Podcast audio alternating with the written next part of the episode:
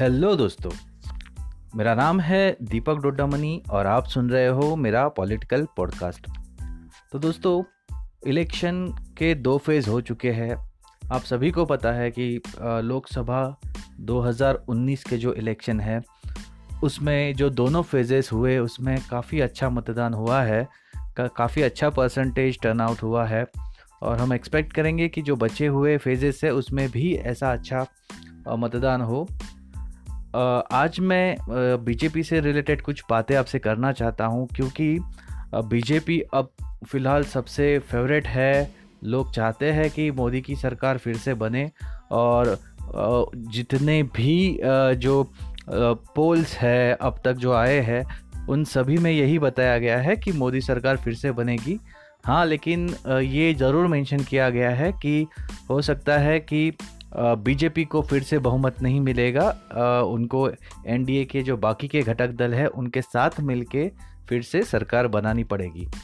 तो ऐसे समय जब कि मोदी का जीतना लगभग तय माना जा रहा है, मोदी शाह और जो बीजेपी के जो नेता है, उनका कोशिश ये शुरू है कि फिर से मेजोरिटी लाया जाए।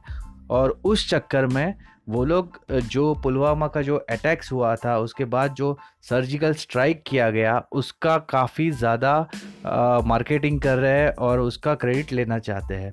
आपने देखा होगा कि मोदी जी ने खुद आ, जो नए वोटर्स हैं जो पहली बार वोटिंग करना चाहते हैं करने वाले हैं इस बार उनको बोला है कि आप शहीदों के नाम पे हमें वोट दो। तो ये बहुत ही गलत है। इस तरीके से आपको किसी के बलिदान का मज़ाक नहीं उड़ाना चाहिए।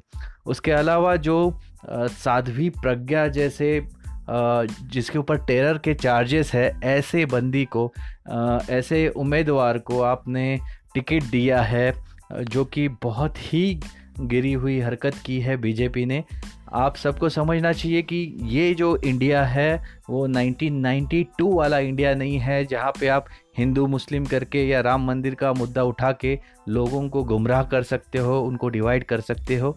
ये जो इंडिया है, ये 2019 वाला इंडिया है, यहाँ पे ये सारे कार्ड्स खेलना आपको महँगा पड़ सकता है।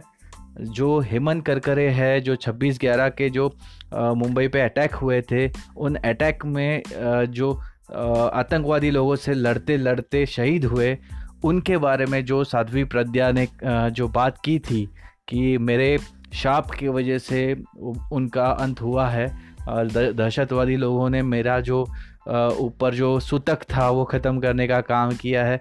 तो ऐसे भद्दे बयान उन्होंने दिए हैं और उसके बावजूद भी मैं देखता हूँ कि बहुत लोग साध्वी प्रज्ञा को सपोर्ट कर रहे हैं और जो प्रोपागेंडा है कि साध्वी प्रज्ञा को हिंदी हिंदू राष्ट्र सॉरी, हिंदू दहशतवादी बना के कांग्रेस ने नौ साल तक जेल में रखा था।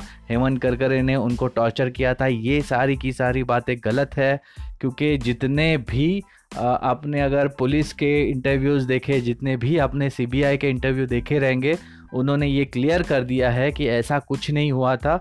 साध्वी प्रज्ञा को कभी भी टॉर्चर नहीं किया गया है और उनके ऊपर जितने भी चार्जेस थे, वो सारे के सारे सही थे और जो गाड़ी मिली थी या जो भी उनके अगेंस्ट सबूत मिले थे, वो ठोस थे। ये अलग बात है कि बीजेपी सरकार में आने के बाद उन्होंने क्या किया, कैसे ये सारी चीज़ें मैनेज की और कैसे साध्वी बाहर आई, ये सब अलग बात है। लेकिन कहने का मतलब ये है कि जिसके ऊपर टेररिज्म का चार्जेस है, जो मालेगांव बॉम्ब स्फोट के प्रमुख दोषियों में से एक है, उसे बीजेपी टिकट देती है। क्या बीजेपी के पास दूसरे उम्मीदवार नहीं थे? क्या बीजेपी के पास अच्छे नेताओं की कमी है? ये हमें बीजेपी को ज़रूर पूछना चाहिए। और मैं ये ज़रूर समझता हूँ कि ये जो बयानात है, जो मोदी द्वारा किए जा रहे हैं कि हमारे यहाँ पे जो न्यूक्लियर वेपन्स है, वो क्या दिवाली के लिए रखे गए हैं? ये सारे जो जिंगो, जिंगोइज़म वाले बयान है, उनको जो पढ़ी लिखी जनता है, वो क्रिटिसाइज करना ज़रूरी है, क्योंकि देखो, मोदी जी को कोई फैमिली नहीं है, वो कुछ भी उल्टा सुल्टा बक सकते हैं। उनको समझ में नहीं आता कि ये जो बाल बच्चे वाले लोग हैं या जो पीसफुली रहना चाहते हैं वो लोग हैं उनको कभी भी कोई भी वॉर नहीं चाहिए। तो ऐसे जो वॉर मॉन्गरिंग चल रहा है आ, सिर्फ़ और सिर्फ़ इलेक्शन के लिए मेजॉरिटी में फिर से जीतने के लिए उससे बीजेपी को बचना चाहिए क्योंकि होगा ये कि उसके कारण जो यूथ है उसका ब्रेन वॉश होगा जो कि बहुत ही गलत है। जो यूथ है उसको आप रोटी, कपड़ा, मकान के बारे में आप कुछ नहीं बात कर रहे। आप ये नहीं बात कर रहे कि उनका करियर कैसे होगा, उनके लिए क्या रोज़गार आप उपलब्ध करा के देने वाले हैं। आप उनको सिर्फ़ और सिर्फ़ हिंदुज़म के नाम पे और पाकिस्तान के नाम से आप उनको भड़का रहे हो और वोट्स बटोरने का कोशिश कर रहे हो। तो मैं समझता हूँ कि जितना भी सपोर्ट बीजेपी को मिल रहा था उसमें से जो भी पढ़े लिखे लोग हैं, कम से कम उनको तो अभी बीजेपी से परहेज़ करना चाहिए। राज ठाकरे जी के आपने अगर सभा के जो भाषण सुने होंगे, आपको समझ में आएगा कि भले ही एमएनएस का पॉलिटिकल इमेज अच्छा नहीं है, भले ही उनको ज़्यादा कोई तवज्जो नहीं देता सीट्स नहीं मिलता, उनका जो भाषण है राज ठाकरे का, वो सुनने के लिए बहुत बड़ी जनता महाराष्ट्र में आती है, लेकिन वो वोट्स में कन्वर्ट कभी नहीं होता। उसके बावजूद भी अगर जो भी मुद्दे उन्होंने वहाँ पे गिनाए हैं, उन पे अगर आप गौर फरमाओ तो आपको समझ में आएगा कि जो भी राज ठाकरे कह रहे हैं, वो सौ फ़ीसदी सही है।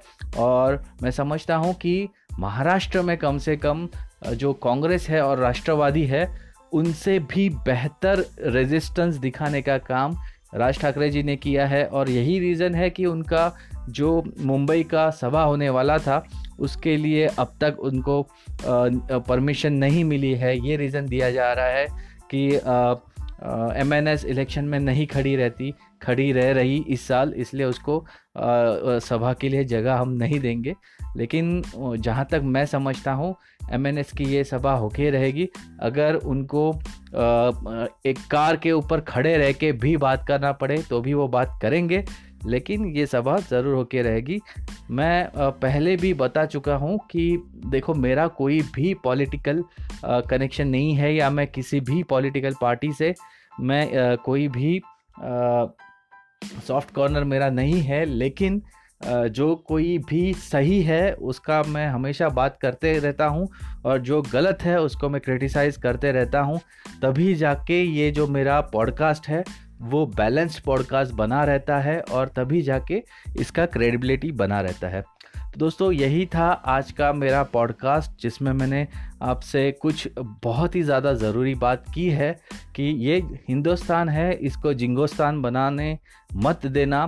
आप सोच समझ के मतदान करना। अगर आपके यहाँ पे अब तक वोटिंग नहीं हुई है तो जिस दिन भी आपके यहाँ पे वोटिंग होगी तो ज़रूर आप जाइए और आपका कर्तव्य जो है वो पूरा कीजिए।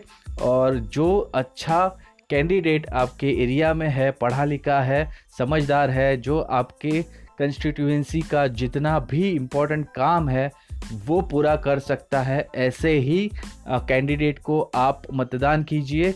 आप अगर ये इलेक्शन को 2014 के इलेक्शन के जैसे आप समझ रहे हो तो ये गलत है।